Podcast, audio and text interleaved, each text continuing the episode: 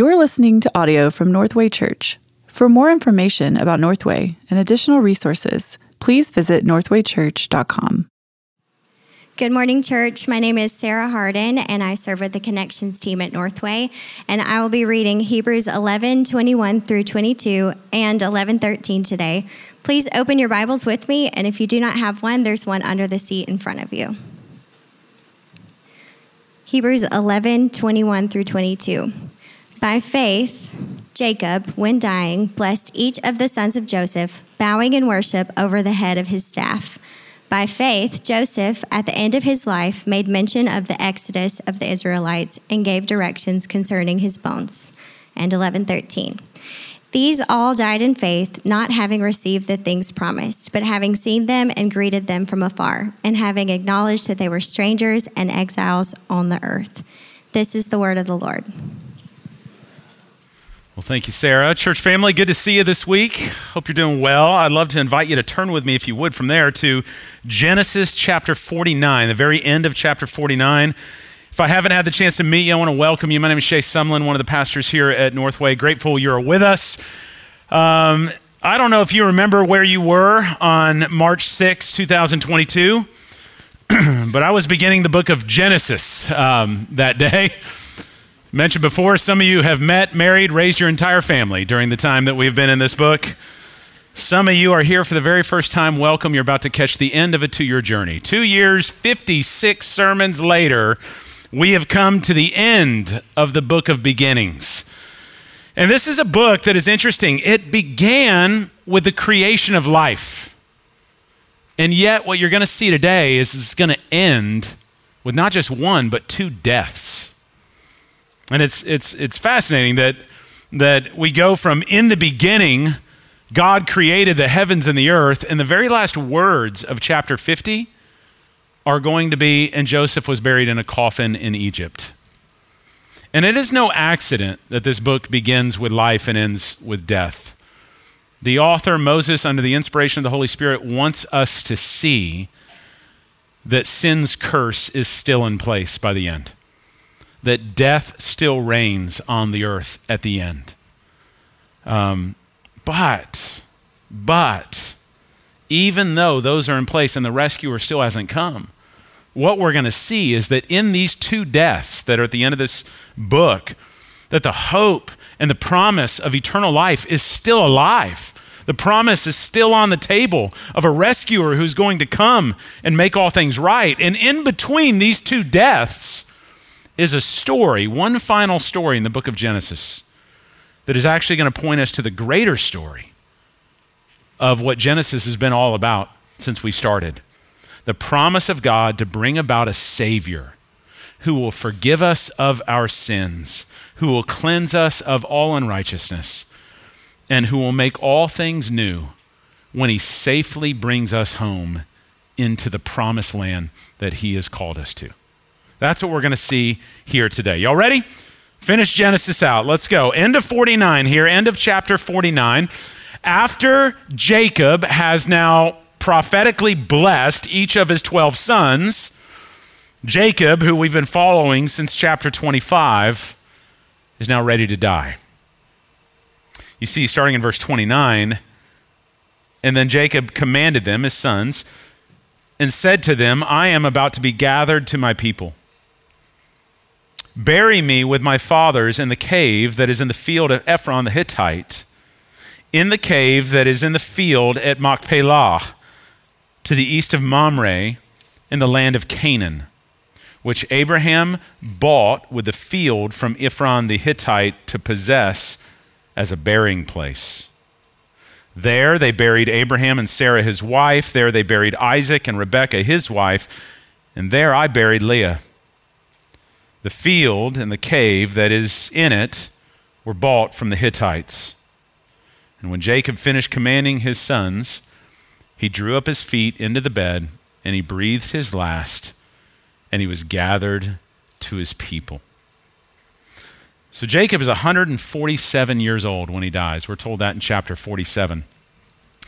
And what we're meant to see here is not just the death of Jacob itself, what we're meant to see here are the very intentional instructions that he gives to his sons that after he dies in Egypt, his body is not to be buried in Egypt. His body is meant to be taken back to Canaan.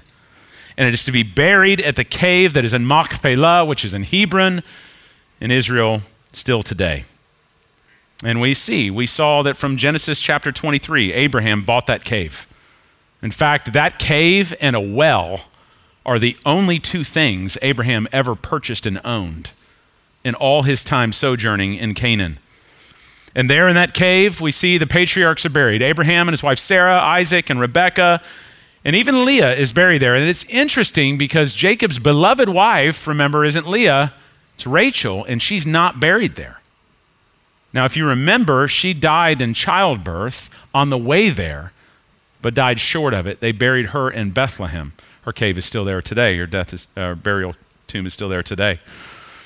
And this is significant because what we're meant to see here is that Jacob's greatest desire isn't to be in Egypt, as blessed as it was there. His greatest desire isn't even to be buried with his beloved wife, uh, Rachel. His greatest desire is to be buried where the promise of God was. And that is signified by this cave. That cave, when Abraham bought it, was a declaration that he believed in the promise of God that one day God would give them that land, and that through this people that God had chosen, he would bring forth a blessed seed in whom all the nations would be blessed.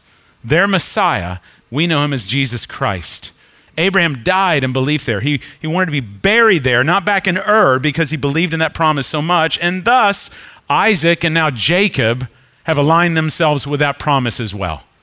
Don't bury me in Egypt, bury me in Canaan. That's where the promise of God is. I'm going to die believing that God is going to do what he said he's going to do. This is an act of faith that we're meant to see. Now, hold on to that because we're going to see that bookended in the second death at the very end of this. We'll come back to that in a moment with Joseph. But what happens, notice in chapter 50, verse 1, Joseph immediately falls on his father's face, weeps over him, and kisses him. I'm going to save us some time here. Verses 1 through 14, the brothers are going to honor Jacob's request. They're going to go take his body and lay it to rest in Canaan. And what you're meant to see in verses 1 through 14 of chapter 50 are really three things. One, you're going to see incredible honoring of Jacob by all of the Egyptians. They're going to mourn his death for 70 days. You need to know that is just two days short of the length of time that you would mourn a pharaoh, just shy of a royalty funeral. The Egyptians are going to do that. And not only that, they're going to send an entire caravan. All the officials and dignitaries are going to accompany Joseph's family all the way back to Canaan on a many day journey to go see him uh, laid to rest there. And that's a big deal. This is a non royal, this is a non Egyptian, this is a Hebrew that all of Egypt is honoring in this moment. And so you see, what you're, one of the things you're meant to see here is the great favor that wasn't it just on Jacob, the favor that was on Joseph that blessed Jacob. You're meant to see that. And secondly, what comes with that is that this is fulfilling one of the promises God gave Abraham back in Genesis 12 3 that in you the nations are going to be blessed. Those who bless you, I will bless. That's what's happening now. We've seen it. Through Joseph, God's chosen family here, all the nations are now blessing them and are being blessed themselves. Both the Egyptians and the Canaanites who are going to watch this funeral take place in their own land are going to go, man, this is an amazing act of mourning. This is a blessed family that's going on here. But thirdly, what you're meant to see in verses 1 through 14 is in the burial procession itself, their journey to Canaan, it is foreshadowing the Exodus journey that's going to happen 430 years later. And in fact, there is a word in Hebrew that is repeated over and over in this chapter. It's the word Allah. It's not the Arabic word Allah, which is God. This is the Hebrew word Ilah, which means to go up. You're going to see it eight times in chapter 50. Six of them are in these first 14 verses. And it's the same word that is going to be used to describe the Exodus in the book of Exodus. You're going to see it there as well. The route they take You can go from where they were in Egypt to uh, Hebron, to the cave of Machpelah. You can get there in less than six day journey walking. They're going to go a really long route all the way on the other side of the Jordan River. And that's interesting. Why would you take that route? That's the same route nearly that they're going to take 430 years later. This whole event is forecasting what's about to come. God is going to bring his people out of Egypt and he's going to provide for them and he's going to bless them when they inherit the land of Canaan 430 years later. So the first death takes place with Jacob. He dies holding on not to the riches of Egypt, not to even his beloved wife Rachel. He dies holding on to the promise of God. Now, there's another death that will come at the end. I want you to note the story, though, that's sandwiched in between that immediately follows in verse 15. In verse 15, we are told when Joseph's brothers saw that their father was dead, they said, It may be that Joseph will hate us and pay us back for all the evil that we did to him. Now, this is interesting right here we find out something that's absolutely heartbreaking in this moment. After just chapters ago, we saw this beautiful um, reconciliation between Joseph and his brothers and this great forgiveness that took place and restoration. And now we find out that Jacob's death has exposed a fear that has been within his brothers for the last 17 years since they reconnected. And it is that since Jacob is gone, that must mean now there is nothing restraining Joseph from retaliation. Their belief was that the only reason Joseph forgave them is because of his dad. And as long as the dad was alive, Jacob, then they were protected. But now that he's gone, the true colors of Jacob are going to come out, and he's going to seek vengeance upon them for what they did. And in fact, they can't even face Joseph themselves to express this fear they have to send a messenger, look at this in verse 16 and 17, to say, hey, your father gave this command before he died. Say to Joseph, please forgive them the transgression of your brothers and their sin because they did evil to you. And now please forgive the transgression of the servants of the God of your father. Now, we don't know if Jacob said this or not. Maybe this is the playing the old dead dad card where now that he's dead, it's like, hey, dad wanted you to forgive us. This is the last thing he said to us. He just told us that in our ears right before he died. Wants you to know that. Maybe, maybe, maybe not. But we do know this. What they are conveying in this message is really threefold. Number one, they are conveying their deep fear that Joseph is going to seek vengeance. But number two, they are reaffirming their ownership of the crime that they committed against Joseph and the remorse for what they have done. Now, we've already seen them own it before, but they're owning it again right here because notice again, they don't, they don't just call what they did to Joseph an accident. They don't say it was a mistake. They don't try to use different terms.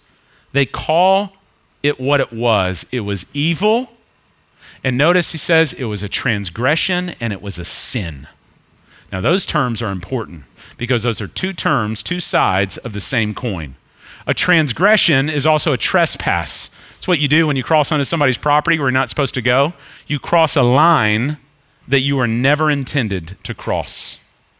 It is a transgression, and that's what they did with Joseph in selling him into slavery. But they also sinned against him. The word sin is an old archer's term that when you'd shoot your arrow, if you didn't hit the target, the bullseye, anything outside of the bullseye, whether it was one millimeter or one foot, they would yell out sin.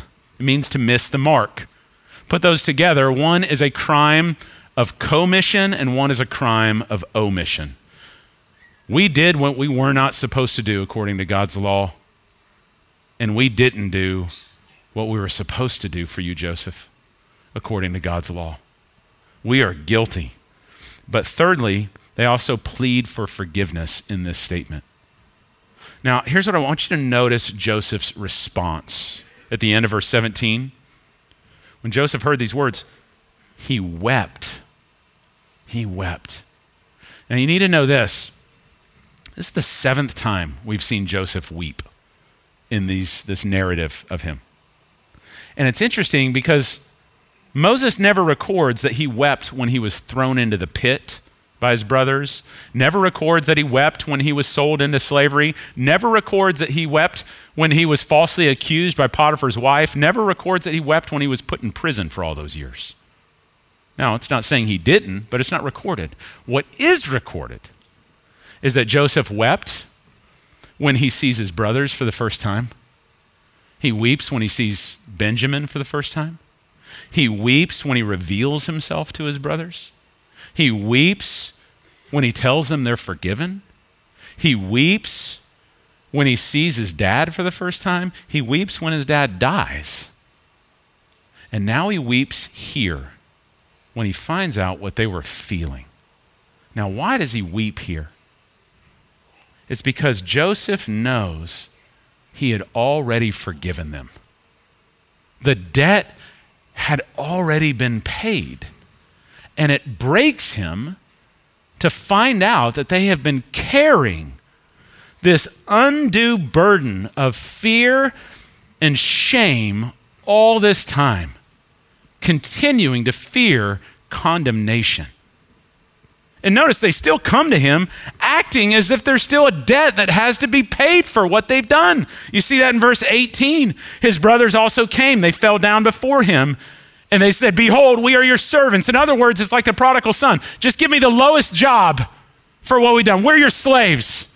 Whatever you want, our allegiance is to you. Now, here's where I want to stop for a moment. Say, man, I actually totally get what these brothers are feeling in this moment. And I would be willing to bet there are many of us in here too, those of you that have been following Christ for a period of time I can know that I have confessed my sin before the Lord. I have repented of my sin before the Lord, and I can know fully that He has forgiven me on the cross because of what Jesus has done in dying in my place, shedding His blood for me. My sin has been forgiven, it's been atoned for. I can know all of that, and yet a day later, I can start second guessing His forgiveness. Y'all know what that's like? Do you, you feel that too? where all of a sudden I can know all that and rejoice all over that, and then I can feel the very next day that, man, maybe, maybe he didn't fully forgive me in this thing. Wondering if God is still mad at me for what I've done in my life. Wondering, feeling those feelings of shame begin to creep back in, fearing some form of retribution is going to come after me, like some form of karma all of a sudden I start holding to. And then, like these guys, I can start feeling like I need to offer some sort of penance with my life in order to work off the debt that I, I assume still remains in order to be in favor with God again. I can do this over and over and over again. I can feel like somebody's like Jean Valjean and Les Mis, where it's like, I know the priest has forgiven me for stealing his silver, but I just got to feel like I can work this off the rest of my life. Or Private Ryan and Saving Private Ryan. I know somebody substituted their life for me to purchase my life, but now I'm going to feel guilt and wondering, was it ever enough? All that I've done, has it earned the favor the rest of my life? We can do that with God. We can somehow feel, we can hear God's words of forgiveness, but feel in our flesh that it's not enough. And we can heap that same shame and, con, con, and conviction all over us again, and that guilt and that, that, that sense of condemnation. It's what our flesh can do to us. Our flesh, Jeremiah 17 9 says the, the heart is deceitful above all things, it can trick us. We can believe these lies and then feel that with an enemy, Satan himself, whom we're told in Revelation chapter 12, one of his jobs is to stand before the throne of God day and night for your entire life, accusing you before the throne. Right now, as I'm preaching this, Satan is before the throne accusing Shay Sumlin of his sin before God, and he's doing the same with you. And we can feel that, and we can, we can invite in all those feelings of shame and guilt and condemnation, but you need to know if you are in Christ Jesus, if you have put your trust in Christ's blood that was shed for you at the cross, those feelings are lies from the pit of hell. And maybe some of you in this room right now are feeling that sense. You have confessed your sin, you have repented of your sin, and yet you're still feeling the Lord's anger at you. You need an understanding of a theology of forgiveness. That when God says you're forgiven, you are forgiven. I just want you to sit under the fountain of these words in Scripture for just a moment, would you? Romans 5 8 tells us that God shows his love for us, that while we were still sinners, Christ died for us. It doesn't say that he waited for us to do enough penance, do enough good works, and then we became acceptable and then he died for us. No, he shed his blood for you while you were still full on in rebellion towards him. That is how much God loves you, is that he sent his son for you while you were still in your sin. And then Ephesians 1 7 tells us after Christ has gone to the cross and shed his blood, died, and resurrected, in him we have our redemption. We've been bought back now, and we have been set free through his blood. The forgiveness of our trespasses, it's ours according to the riches of his grace. Even the psalmist could see this as the heart of God. Psalm 103, verses 8 through 12 says this The Lord is merciful and gracious, slow to anger, and abounding in steadfast love. You know something? That verse right there is the most quoted verse in the entire Bible. When God wants to show his business card, hey, this is who I am, we tend to think about him, oh, he's the ogre in the sky, he's wrathful, he's this and that. When God says, You want to know who I am? I am the God who is merciful and gracious. I am slow to anger, steadfast, abounding in steadfast love for you. He will not always chide, nor will he keep his anger forever.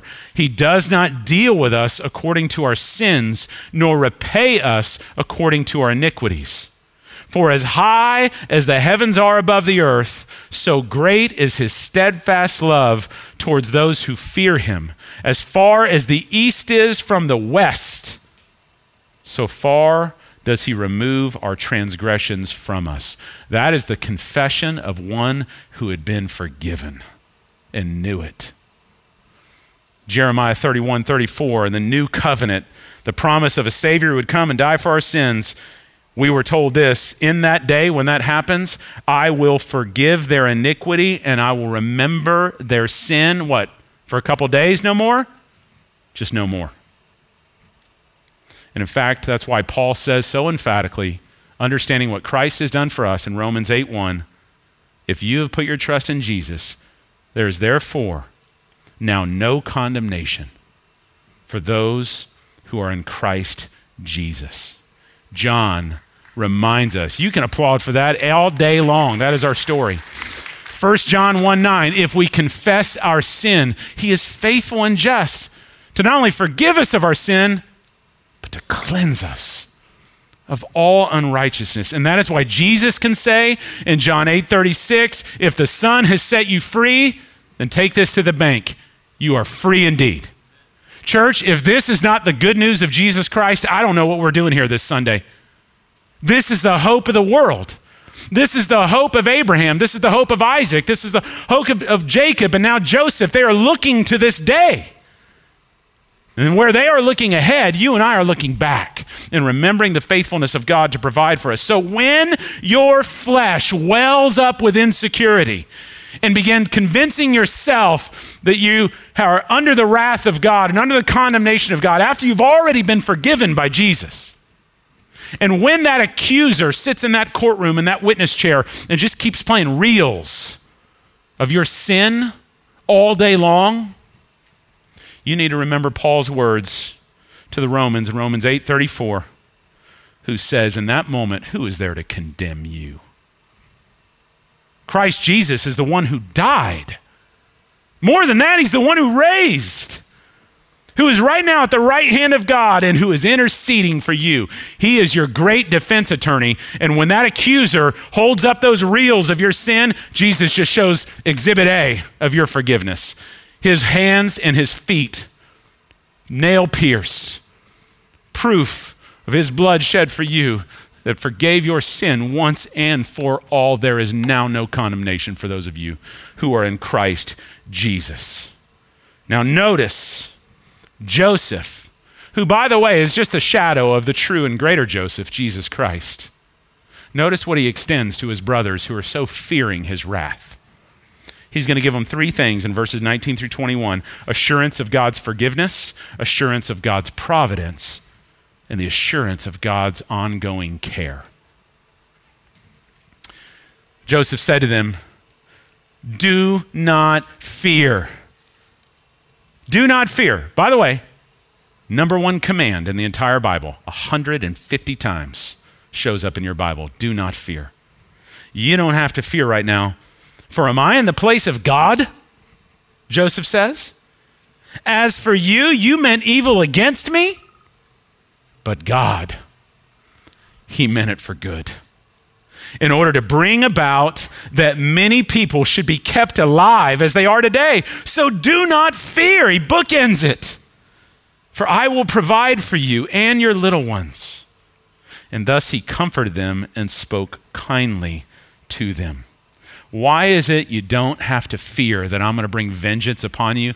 Because Joseph understands something that neither Simeon nor Levi understood back in chapter 34 when they sought vengeance against Shechem.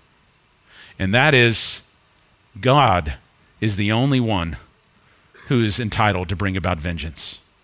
That is not my place. Am I in the place of God? This is an interesting phrase, by the way, because Joseph is the second highest in command in all of Egypt. They revered him as a god in a sense. He could do whatever he want. If he told Pharaoh, I want these brothers executed, he'd have it done that day. But Joseph understands there's a courtroom higher than himself that he is not worthy to fulfill. God is the one who will judge.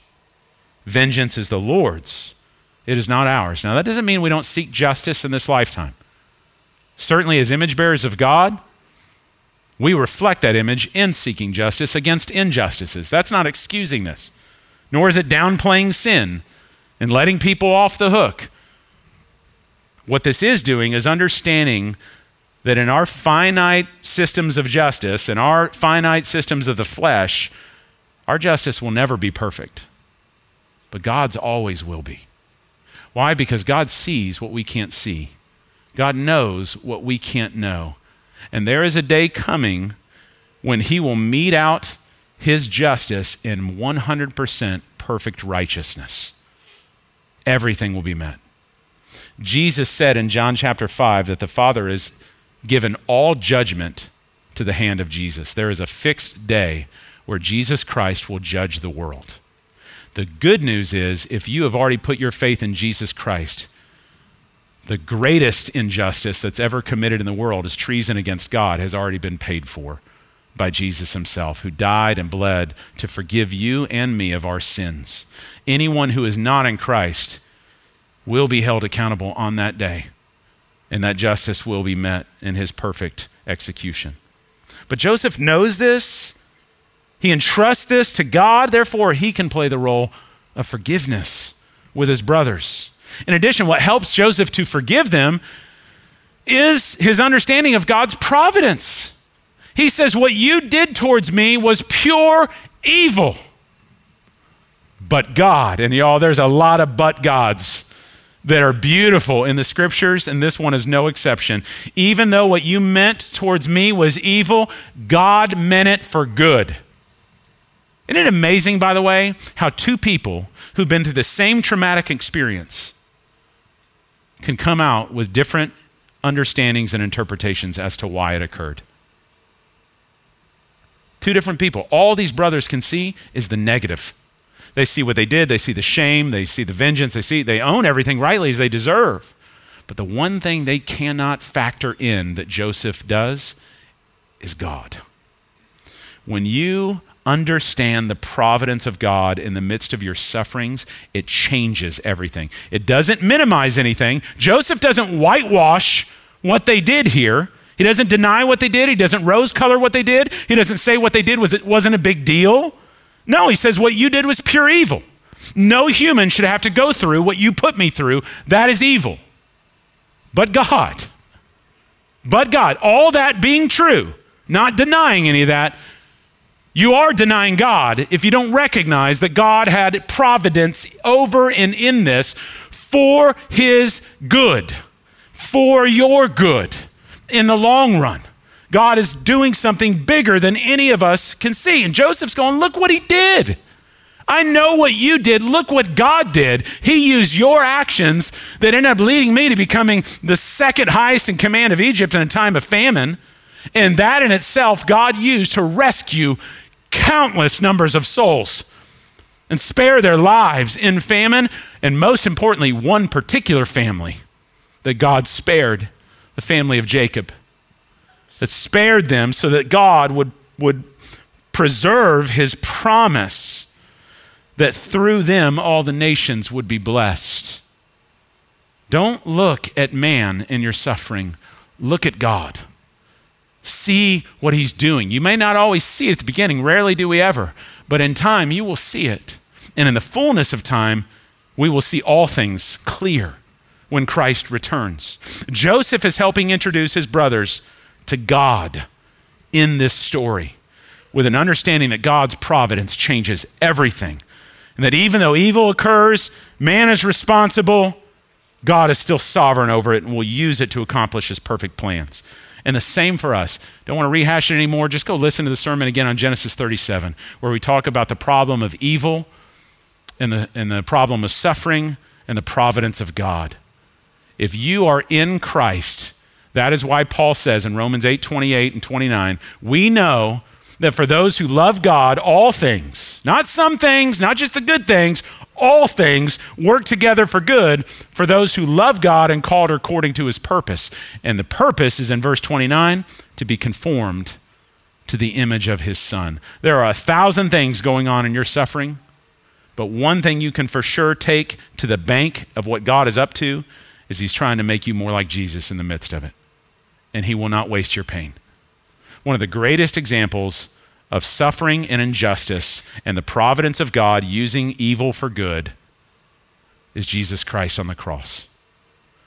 Where what men did by hanging our Savior on the cross, our own sin put him on that cross. The most evil thing that could have ever happened is to put God in the place where we deserve death. And yet, God's providence meant it all along in order to bring about our very salvation for the ones who did it. Joseph couldn't see this early on, but he sees the providence of God now. And as a result, he can calm their fears that he is not the judge, God is, and God has already met it. God had a purpose in it to bring about salvation. So Joseph's role now is that of forgiver. And I love the last line of verse 21. Moses inserts this here. Thus he comforted them with these words. Isn't that beautiful? Reminds me of 2 Corinthians 1 when Paul says, Blessed be the God and the Father of our Lord Jesus Christ, the Father of mercies and the God of all comfort, who comforts us in our affliction, so that we may be able to comfort those who are in any affliction with the comfort with which we ourselves are comforted by God. How was Joseph, the victim, able to comfort those who victimized him? Is because he experienced the comfort of God himself and therefore was able to give it away to his brothers who had confessed their sin, who had repented of it, and now been forgiven. Church, one of the ways you can know you have truly forgiven someone who has harmed you after they have confessed and repented is when your greatest desire is to care for them who wounded you and to help lift the burden of their shame point them away from the past into the future of what God intends to do in redemptive restoration. Well, in between verse 21 and 22 is 50 years. So we've now jumped forward in time. Verse 22, 50 years later, we now come to the end of Joseph's life. And here we're going to see not only the end of Joseph's life, the end of Genesis. We see in verse 22 Joseph remained in Egypt, he and his father's house Joseph lived 110 years.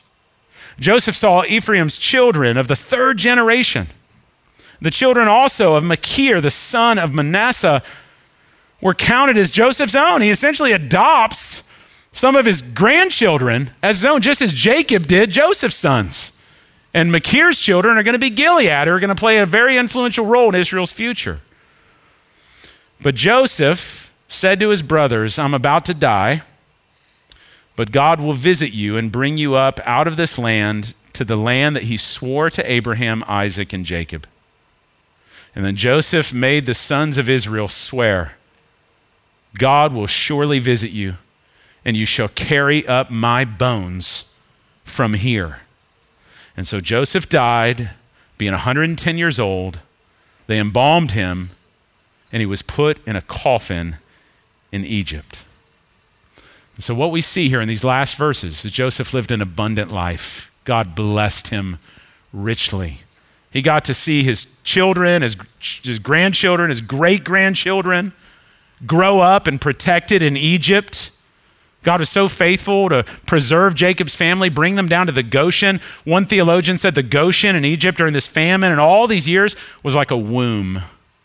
God was bringing them in so he could grow this womb from 70 people into upwards of 3 million 400 years later when they will give birth through the Exodus and head back into the promised land. God had a purpose in it all. Joseph got to experience a bit of that before he dies, but as he's dying, he sees the same vision that was given to his great grandfather, Abraham, back in chapter 15, when God tipped off Abraham and let him know prophetically hey, you're going to have a great nation. They're going to go to a foreign land. They're going to be there for 400 years through some very hard labor, and then I'm going to deliver them and bring them back to Canaan. God told Abraham that back in chapter 15. Joseph now sees it's going to happen too that God indeed would bring about an exodus. And you see that word again, that phrase, ayah, to take up, to bring up.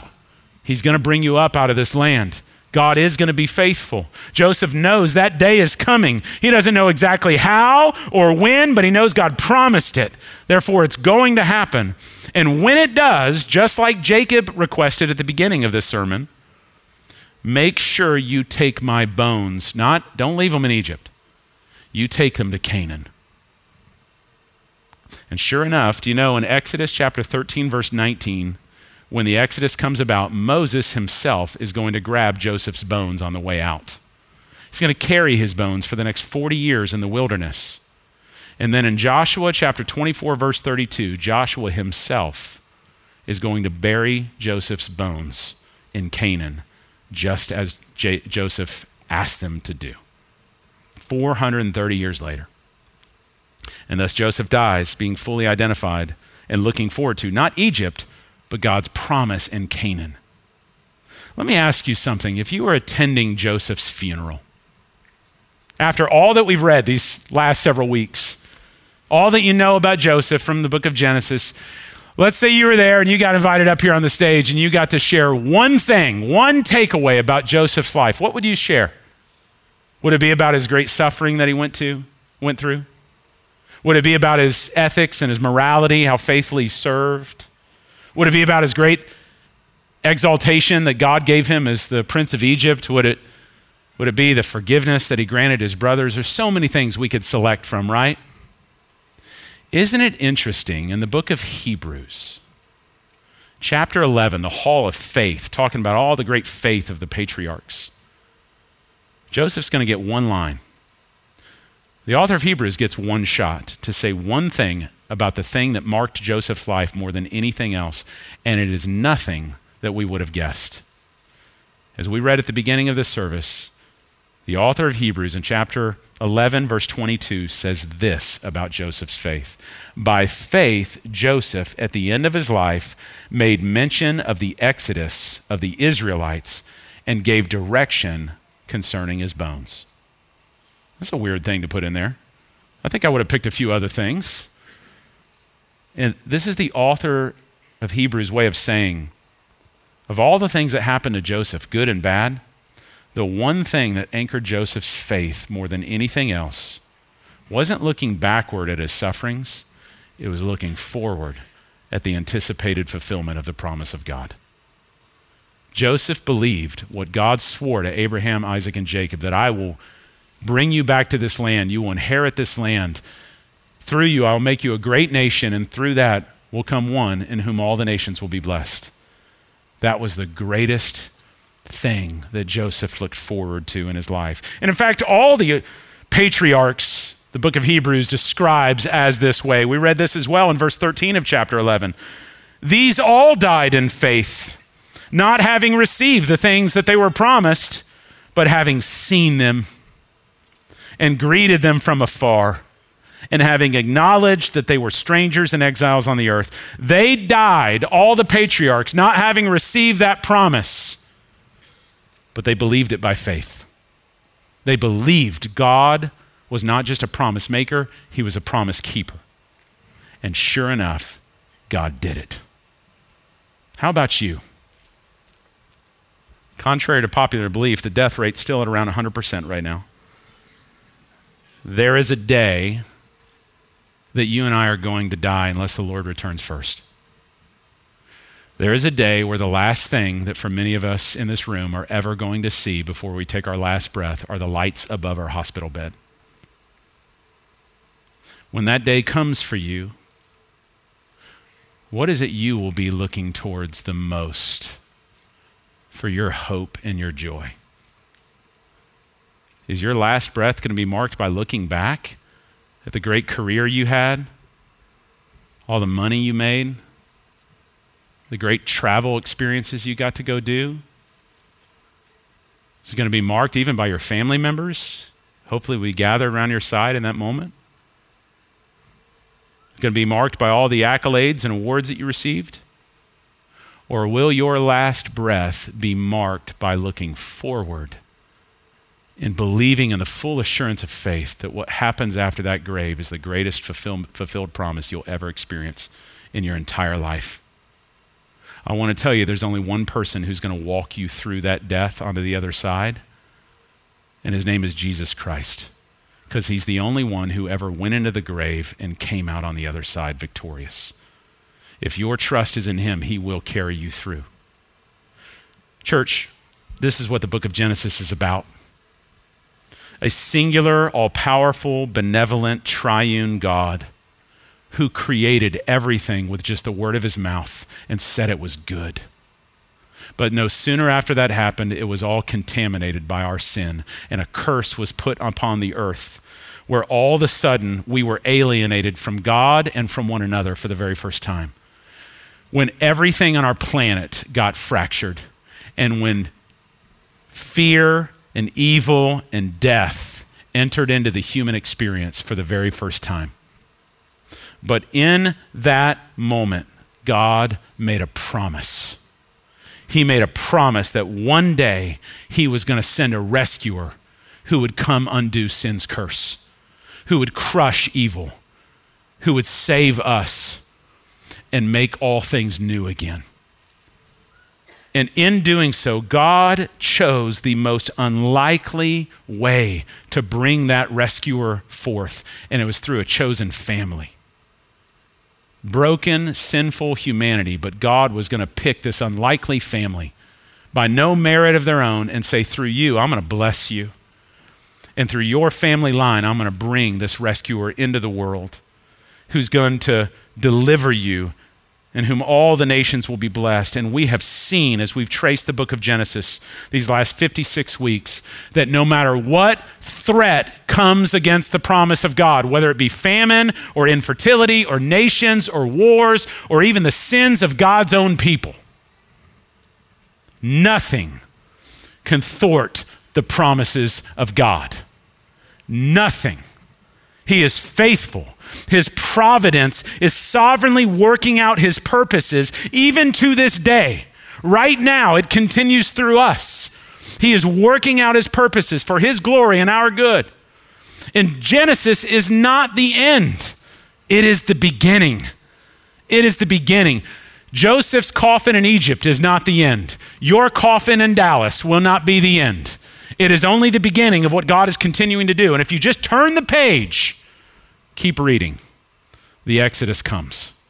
God will deliver his people, he'll bring them into the land.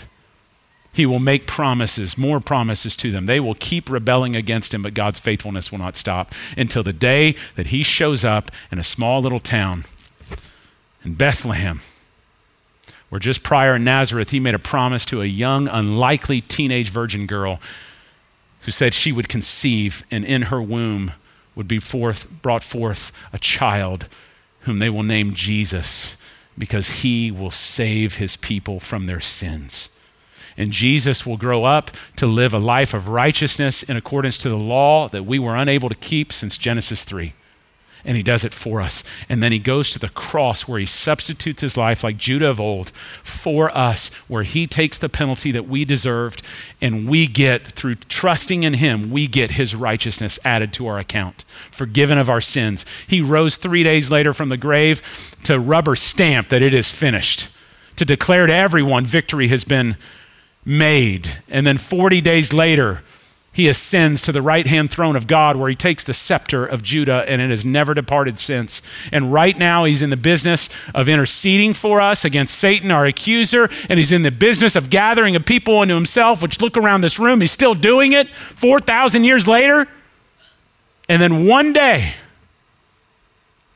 when the Father has appointed, he will return and he will remove this time not just the power of sin, Satan, death, the very presence of sin, sin, sin Satan, and death, and he will wipe away every tear from our eye, and he will make all things new. Your hope is in Jesus Christ, nothing less. And God is faithful to his people back then. He is faithful to you right now, and you can trust him all the way through to your grave on the other side, for he is faithful. Let's pray. Father in heaven, thank you for 56 weeks of seeping richly in the book of Genesis. Thank you for the promise that you have given us in Jesus Christ. Thank you that even though all of our earth and all of humanity has been fractured because of our sin, God, you are faithful to bring about a Savior who would pay the price for it all so that we could be forgiven, cleansed, and made new. God, help us to hold fast to the one who has held fast to us. You are faithful to your promises. Help us to be faithful to you all the way to the end. For your glory, our good, in Jesus' name, amen. Thank you for listening to this message from Northway Church. A podcast should never replace gathering with God's people to worship Jesus. So we want to encourage you to be part of a local church family. We meet every Sunday at 9 a.m., 11:15 a.m., and 4 p.m. and would love for you to join us as we encounter the truth, beauty, and goodness of Jesus.